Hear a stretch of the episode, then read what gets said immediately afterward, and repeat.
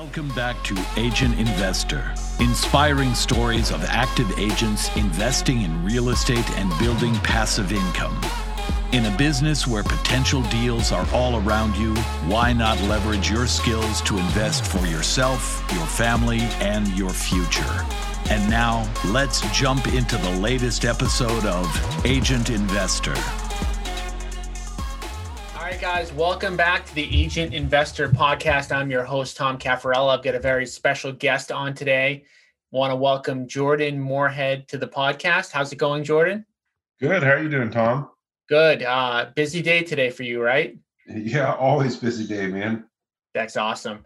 Yeah. So, um, you know, I got some of your, you know, show notes kind of ahead of time and wanted to kind of jump into it um, just so that you know, uh, you know, in terms of the show, you know, we focus on uh, people that have a real estate background, typically real estate agents, and we talk about adding, you know, real estate investing uh, to your arsenal. And I know you've done some real estate investing and you're a real estate agent. So mm-hmm. why don't you kind of give us the high level of, um, you know, how you got into real estate, what you've done on the agent side, what you've done on the investment side, and all that good stuff. So might be a little different than a lot of people. Uh, I started investing first, and then I got a real estate agent's license. So I started investing in 2016, bought a duplex, started living in half.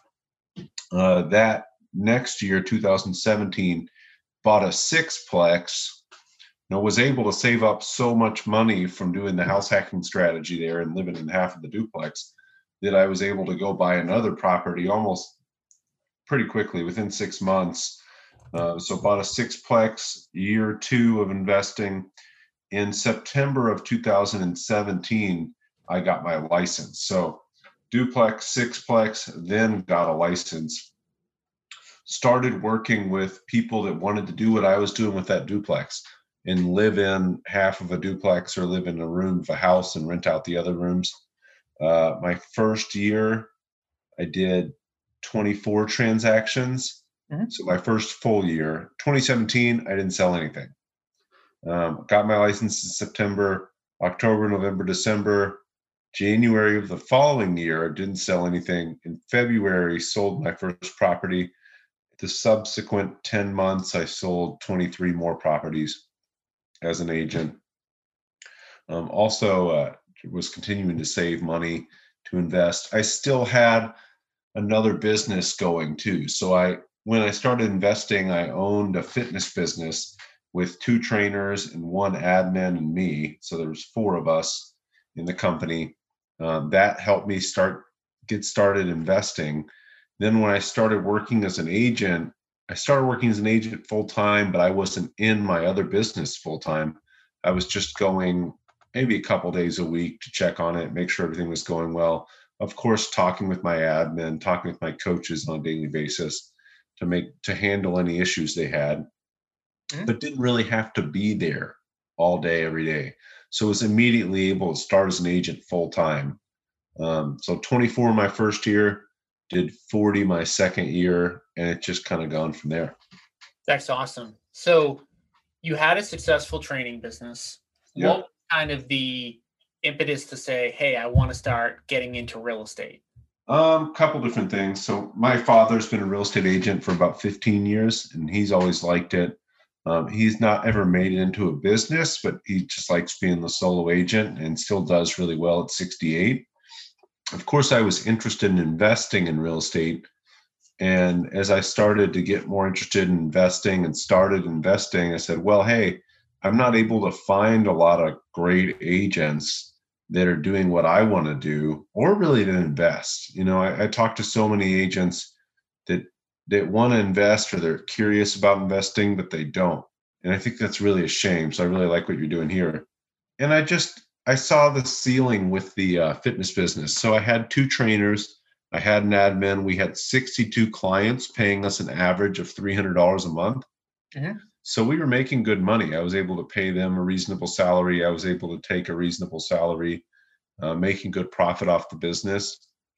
But I saw this definite ceiling um, and I was going to be able to inch that up over time. I really wasn't interested in that. I wanted a business that I could exponentially grow and real estate worked for that. You know, after the first year, I said, "Man, this this is great. I can make a lot more money doing this." So I sold the fitness business about a year after my first year in real estate, and just went 100% all real estate. Awesome. Yeah, I know that's a big thing for a lot of agents, and even myself. I had a, a CPA practice. I was an accountant uh, before I went all in on real estate, and it was one of those things. Kind of sounds pretty similar, where like you were making decent money. I was making decent money. I didn't really want to give it up. I said, okay, you know, real estate's going to be, you know, I love real estate, but I'm not going to do it full time. And then one day, kind of just my partner really pushed me to say, hey, let's go all in on on real estate because we're making more money in real estate and we like it a lot more. So um, it sounds like you have kind of a similar story there. So with your first property, you house hacked it. So did you live in it or were you renting out rooms? How did that go? So I lived, I went real, real far down the scale and the being uncomfortable with the first one. We had a duplex. Um, we had tenants upstairs, we, we being me. Um, I had tenants upstairs. I lived downstairs. I occupied one of the rooms when I was in town, rented another room to a roommate, and then rented out the back porch mm-hmm. to an Airbnb, very low cost, 10 to $15 a night. Usually grad students, people in town doing some sort of contract work, just somebody looking for somewhere cheap to stay. Yep. Um, and really did everything I could to make as much money as I could off of this duplex. So I made about five hundred dollars a month to live there while I was living there.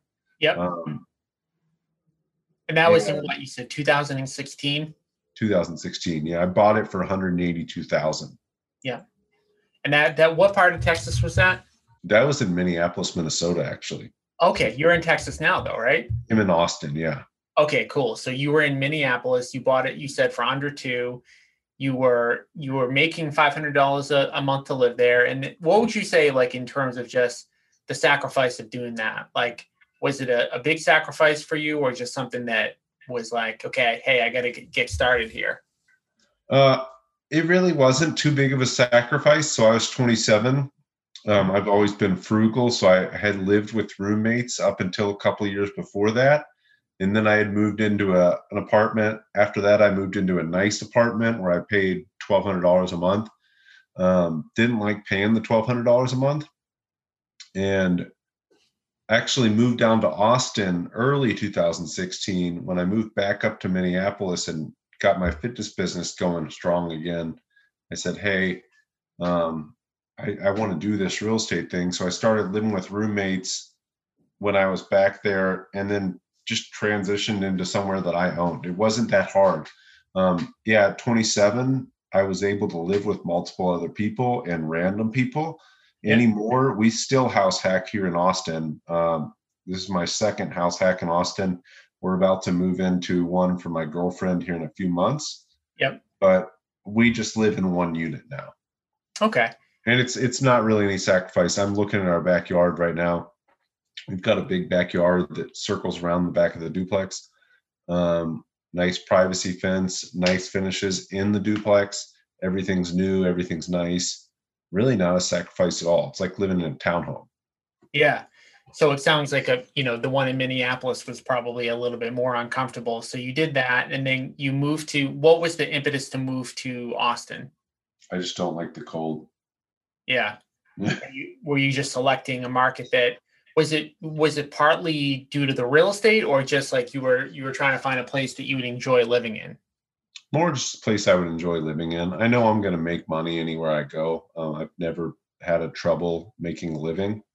Um, yeah it was attractive that everything's just going crazy in austin and has been for the last two decades but it wasn't part of my decision making process of course i was looking for somewhere that was warm somewhere that was growing and somewhere that had a lot of opportunity. And Austin hit all those. Yeah, it's interesting because you know the last year with all of the uh, the COVID stuff that's been going on, you know the demographic shifts are kind of interesting to study, and yeah. it's like I'm you know I'm in a kind of a climate like you were in in Minneapolis. I'm in the Boston area, mm-hmm. and um, you know for a lot of different reasons, people people are definitely moving you know south uh, overall, you know. So it's just interesting to see those trends. So you but you you didn't go from the two family to a two family. You said you bought a, a sixplex in between, right? So bought a duplex, bought a sixplex, moved out of the duplex. After a, a little bit of time, I sold that duplex and bought two more sixplexes. Um, now, in 2018, I bought a two family in Austin. In 2020, I bought another two family in Austin. At the end of 2020, we bought nine houses, a partner and I. Yep. Um, in Louisville, Kentucky. I'm from Louisville. Uh, I grew up there. He still lives there, so we buy houses in Louisville. Mhm. Um, I buy multifamily there too, but have not been hitting that too hard as of recent because uh, the partnership thing's been going so well. Awesome. So one of the things that that people, you know, always wonder when they see somebody like you coming out of the gate, buying a lot of properties, how are you financing all of these? Like what strategies are you using to get under these properties and continue to purchase? I wish there was a, a magic bullet to that, but I, I think I've been living very frugally for a long time. I've been saving almost, you know, 60, 70% of what I make.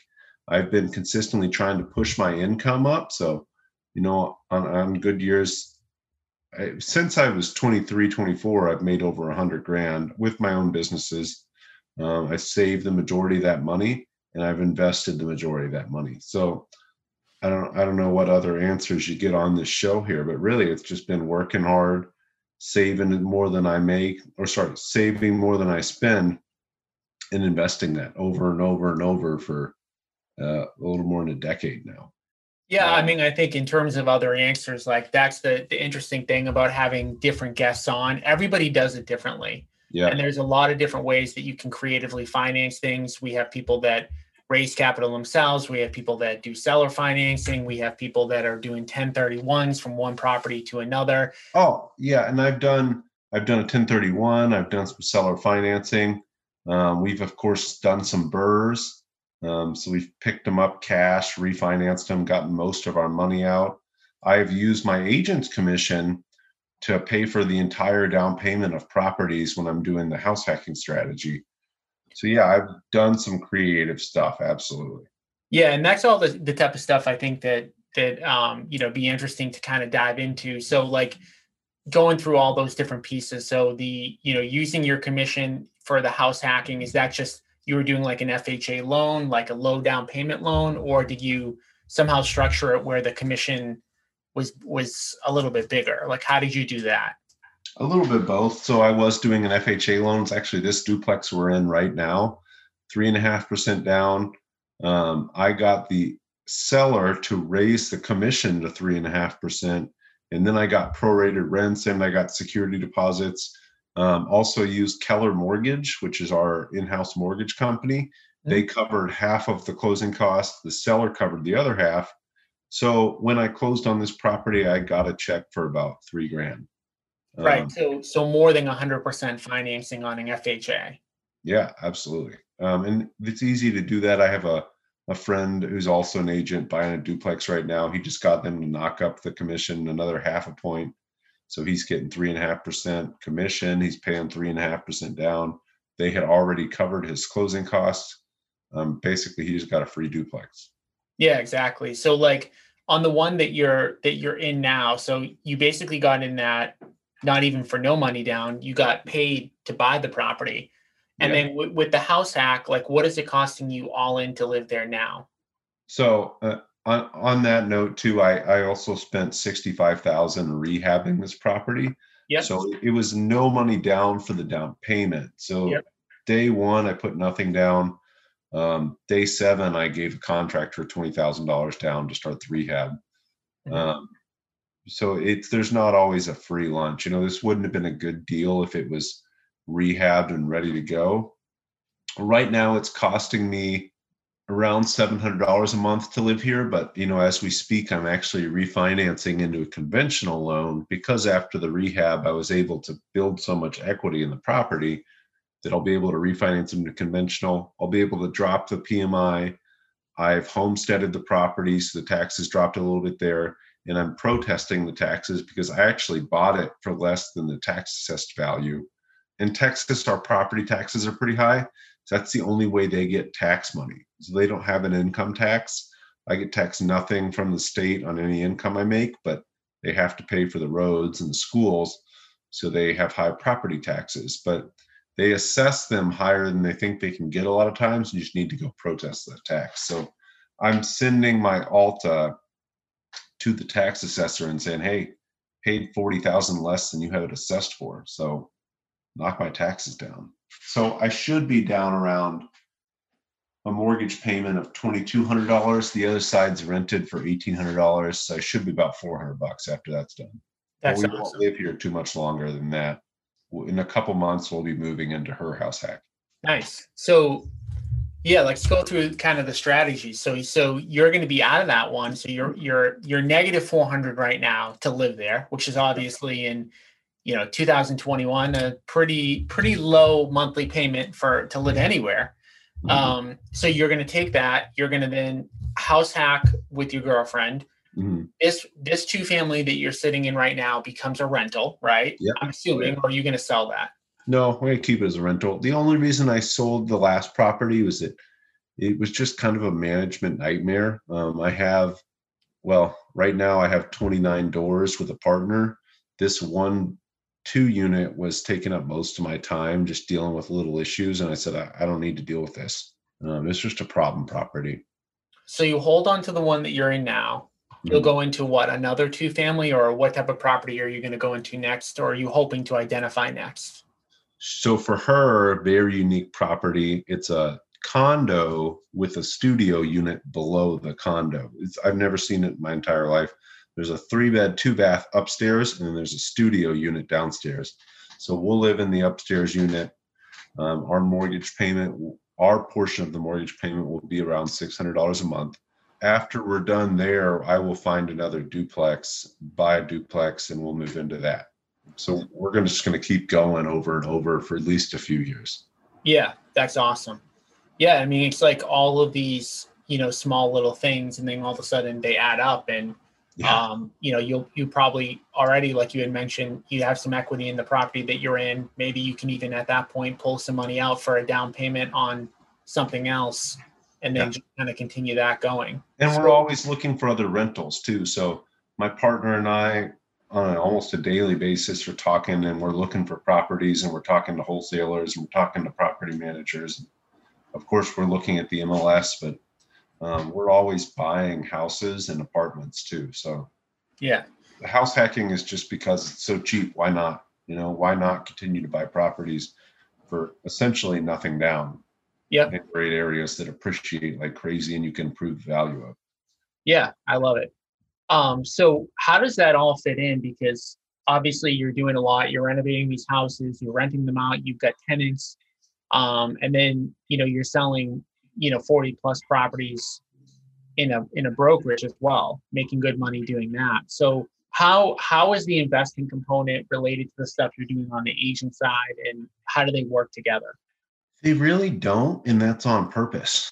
Uh, I try to have as much of my focus on the agent side as I can. So we have a great property manager. Of course, my business partner is in town there. He can go meet with the property manager, deal with anything. I just work on finding the properties, and that's part of my day every day, but I'm not spending a ton of time on it. And that's part of the reason why I don't only invest in Texas it's just so I can make money here in Texas and I can invest and not have it take up all my day. So, how it ties into what I do on a daily basis is it purposely really doesn't, um, because I want to make sure I'm spending all my time growing the team, looking for agents, helping clients, just pushing that business forward, and really having this other business be a separate entity over here that doesn't require input and feedback and work from our current business. In the future, I may be starting a property management company here in Texas.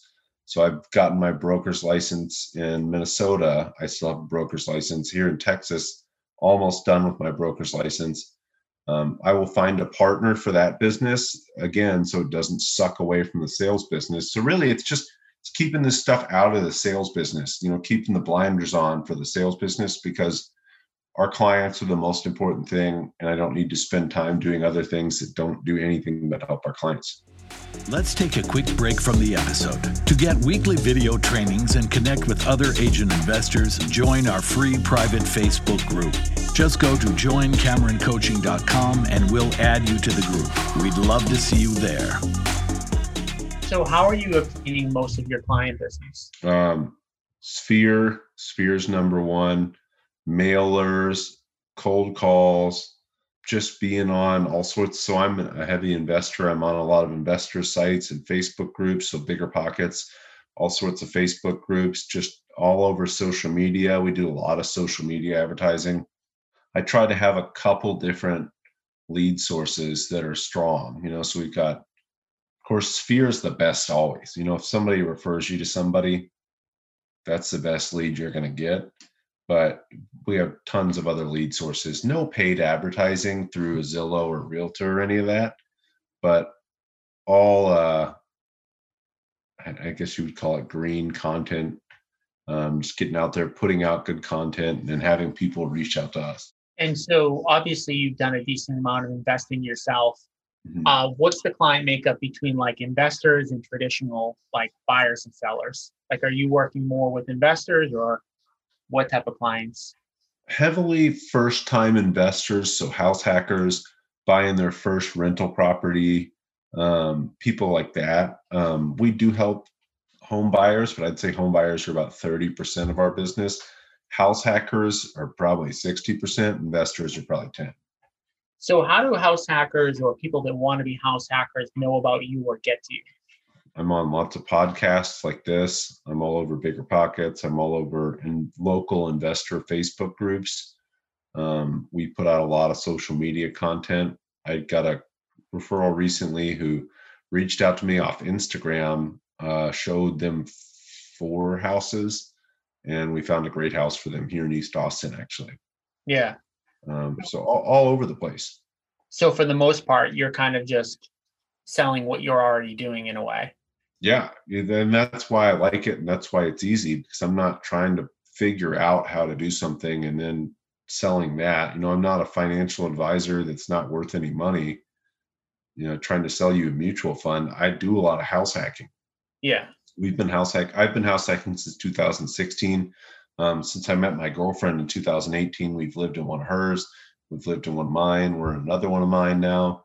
We're going to move to another one of hers. I know everything about it you know it's easy for me to sell that to somebody else. Um, so, don't have to sell. Um, so i guess what's the biggest piece of advice you could give somebody who's an agent that wants to start house hacking or just anybody who who wants to start house hacking? Like what are the things that you know you you preach to your clients from the lessons that you've learned? I would say the biggest thing that i would tell everybody that i see handicap a lot of other people is you know get comfortable being uncomfortable. This little sacrifice for a few years is going to make such a difference in your future. So if you do house hacking two or three times you've got over a million dollars worth of property in almost every market. You know if you do it in boston two or three times you've got two million dollars worth of property. I know. That's the, that's the crazy part. It, like you know uh, and a lot of people when they start out they read a real estate investing book. You know it's like well i want to own you know 500 units and you know maybe maybe someday you get there but you don't even need to do that to have a lot of success in it like you're mentioning. I mean you could just take a few simple kind of steps and and get there. Um, well, and if you want to do that start house hacking. If you want to buy a lot of rental properties you need to save money. You need to have assets. You need to have great credit. House hacking you know that that's what's going to get you there. And that's not the only way. My business partner lives in a great house in louisville kentucky uh, they paid down their house and he's able to save a lot of money to invest. I don't think that there's one way or another, but if you don't have a lot of money right now and you want to be a big investor, start house hacking. You'll save a lot, you'll learn how to be frugal, and you'll start to build some assets. So you're you're an agent and you're at a fairly big office, right? 950 agents in our office. 950 agents, man, that's crazy. Yeah. Um, so, so you see a lot of agents that you know sell a lot of homes. What do you think the reason that more agents don't invest in in, real estate is? I think a lot of people just get scared. I think they know how to sell a house and they know a lot of the systems of a house. They just get scared. I, I I'm not going to name any names, but I've talked to a lot of people and oh, you know what? I'm waiting for the right opportunity. I'm like, man, you, you've been talking to me about your waiting for four years. You know, you just lost a few hundred thousand dollars. A lot of, I think that, I think fear, fear is a big driver for a lot of people's decisions um, whether or not they want to admit it, they're probably scared. Um, I think not wanting to give up your current lifestyle. A lot of agents live a really nice lifestyle, and it's hard to want to give that up to save for later. You know, you pay attention to Wendy and Jay Papasan, they're here in town. Um, they house hacked for a long time and they have a lot of property off doing that. So, yeah. and I, I know they still make sure they manage their money correctly. Even Gary Keller, who owns the largest real estate company in the world privately, he still owns it 100%. Talks about in his podcast of, hey, you don't need all these nice things, and hey, you don't need this or that, or pay cash for your home. Make sure you don't have all these payments so you can go invest the difference. But the really smart people you see, Warren Buffett drives a car somebody gave to him, and he lives in the same house he's lived in since the 70s you know, you you got you need to make as much money as you can, save as much money as you can, and invest the difference. And it's really not more complicated than that. But you know, people like to find all these reasons why they can't do it, and they wait and wait and wait and wait, and by the time they've waited, they could have made a million dollars. Yeah. Yeah, I know. I think it's tough kind of like in this market, and this market is almost serving up like a good excuse for a lot of people because yeah. it is so hot right now. And mm-hmm. obviously, who knows when that's going to change? I mean, you know, by the time this is this is released, I mean, someone could listen to this three months later, and maybe maybe the downturn will start. But it's like nobody knows when it's going to shift. And I think like every deal that you told me about that you did makes sense in this high market. Mm-hmm. Like every single one that you did, living for four hundred dollars, living for five hundred dollars, you know, making money to live at a place. Like it's hard to argue with that versus, I guess what's the alternative? Because the alternative is what you rent, like you were renting an apartment for 1200 or you own something, you're pretty much almost guaranteeing. I mean, you are guaranteeing you're not going to you're going to live more inexpensively by by house hacking than you could live on your own. So it doesn't even really matter what the prices are because you know, at least now even with the prices high, it's still cheaper to house hack and do all these other things. And and even with the prices high, as long as the numbers work, they work. Rents don't typically go down. I can't find anywhere ever that rents have gone down. I can't tell you any reason why, when the government's just printed $5 trillion, that rents are going to go down next year. Why is that going to happen? Everybody says, well, rents could drop. Why? Why, why would rents drop? Yeah. You know, there's all this money. People have to live somewhere, especially places like Austin or Boston or wherever, if your area is declining in population rapidly, rents might go down. You know, if you're in a Columbus or Cleveland, your rents may go down. But somewhere where population is growing and people are coming and need to live there, or even the population's steady, you know, it's not going to change for a, a negative way. It's probably going to go up. Yeah, so, it's interesting. Like my market, there's no land you can't really develop much more. So, you know, the you know every market's different. Like you mentioned, there's some markets that that are losing population. There's some that's gaining them pretty fast. Um, my market specifically, you can't really add much more inventory. So as long as people want to live in Boston, it's it'd be tough for rents to really go down. Um, there's almost I'm trying to think of like even what the circumstances would be where where rents could go down. I mean, the only the only thing with my market is just again cold weather, high cost of living, like population trends potentially. Um, and where where you're at, I guess there's a lot less. There's no zoning restrictions, right? Pretty much, you can. No, we have zoning restrictions here in Austin. I know some places in Texas they'd say they don't, but I, I know we do. Yeah, so the, the zoning is a lot looser than than what we have here mm-hmm. but but even still like you guys have got the population trends in in droves i mean so So yeah, that's interesting. So are you going to continue? Obviously, you're going to house hack where you're located, Mhm. and then are you going to continue to invest in the Kentucky market at the same time, or are you looking to get more of a base where you're located now? Um, so my partner and I are looking in San Antonio and Louisville. We really we like both those markets quite a lot. We're just finding the deals in Louisville. Um, everything we have bought on the single family house side is off market. Everything I have bought multifamily side is on the market. I Yep. don't know why, but that's just the way it's worked out. And what like you? So you're buying singles in Louisville. Like, what do the numbers look like there? Just out of curiosity. Um, so on the market, they're in the neighborhood. We're looking in their roughly one percent rule. The Yep. stuff we're buying is uh, in rougher shape, needs twenty to thirty grand worth of rehab. We're buying it at seventy cents on the dollar, uh, putting in that 20, 30 grand worth of rehab. So we're ending up right around the one percent rule after rehab. But we've done a full rehab. Everything's nice. A lot of the capital expense is taken care of and we've got a nice house to rent. So we're ending up all in around a hundred, and we're renting for around eleven hundred. That's awesome. And you're doing those deals off market. Like, how are you generating those opportunities? Wholesalers and property managers. Oh wow. So just Um, straight networking. Yep.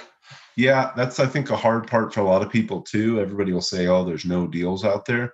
Yep. But they don't want to look for the deals. Um, we're finding deals on the MLS that are just bad listings too. So here in Austin, this condo we have under contract, it's essentially a duplex, was listed as just a condo, although one in the complex was listed as a duplex, and that one went in two days and was gone over list. This one we were able to get for a good price.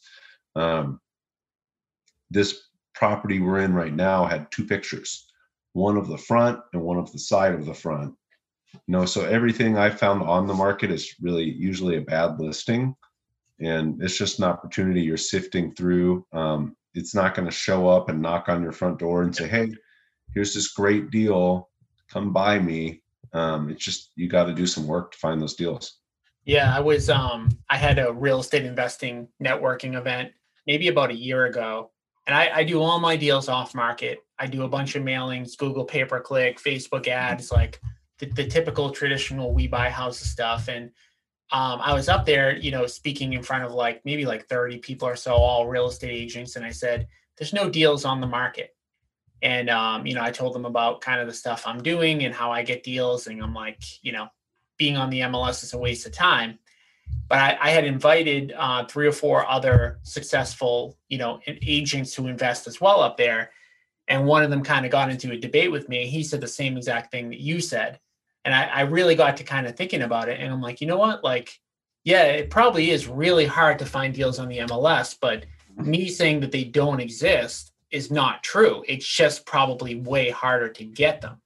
yeah Um, and you and, and like you mentioned, he said the same thing. He said, "Well, what I do, and this is just an, an example." He said, "What I do is I know a specific area of town where the zoning allows for some us to do extra in that area."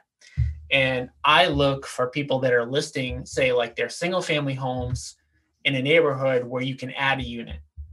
And he said that 99% of agents, when they list a home in that area, list it as single family because they just don't know that you can you can do anything different. And he said, I did four or five deals last year where I basically bought a home. People probably thought I overpaid for it, but in reality, I actually got it for a discount just because the person who was listing it didn't realize that there was more potential there.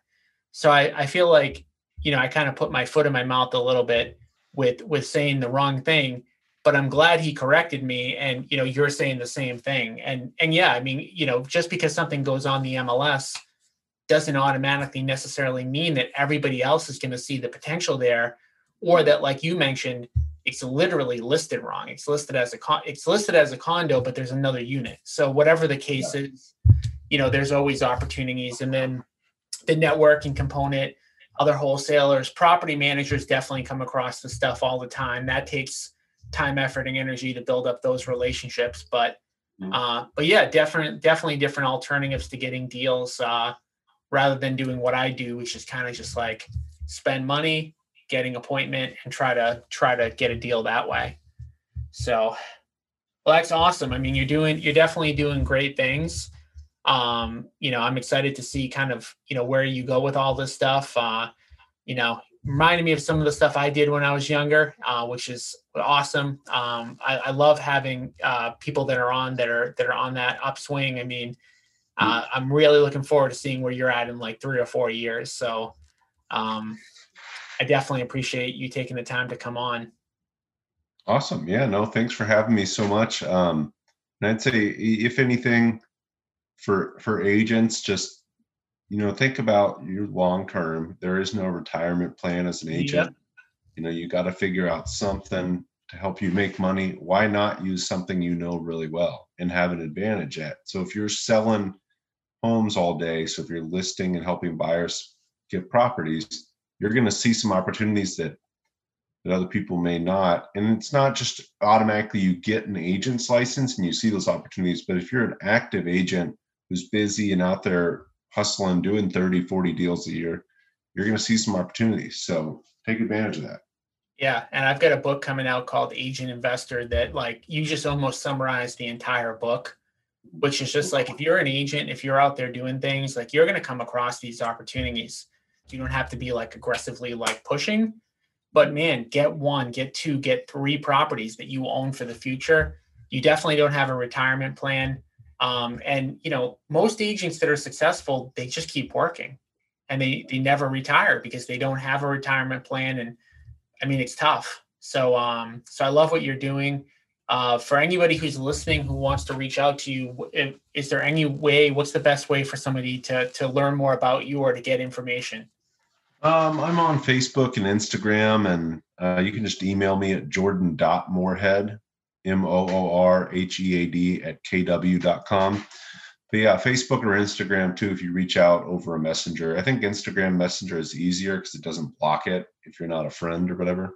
Okay. I didn't know that little hack. I gotta I gotta work on that. I'm a I'm a Facebook pretty much only person, but now that you just told me that hack, I might I might step up to the plate on Instagram.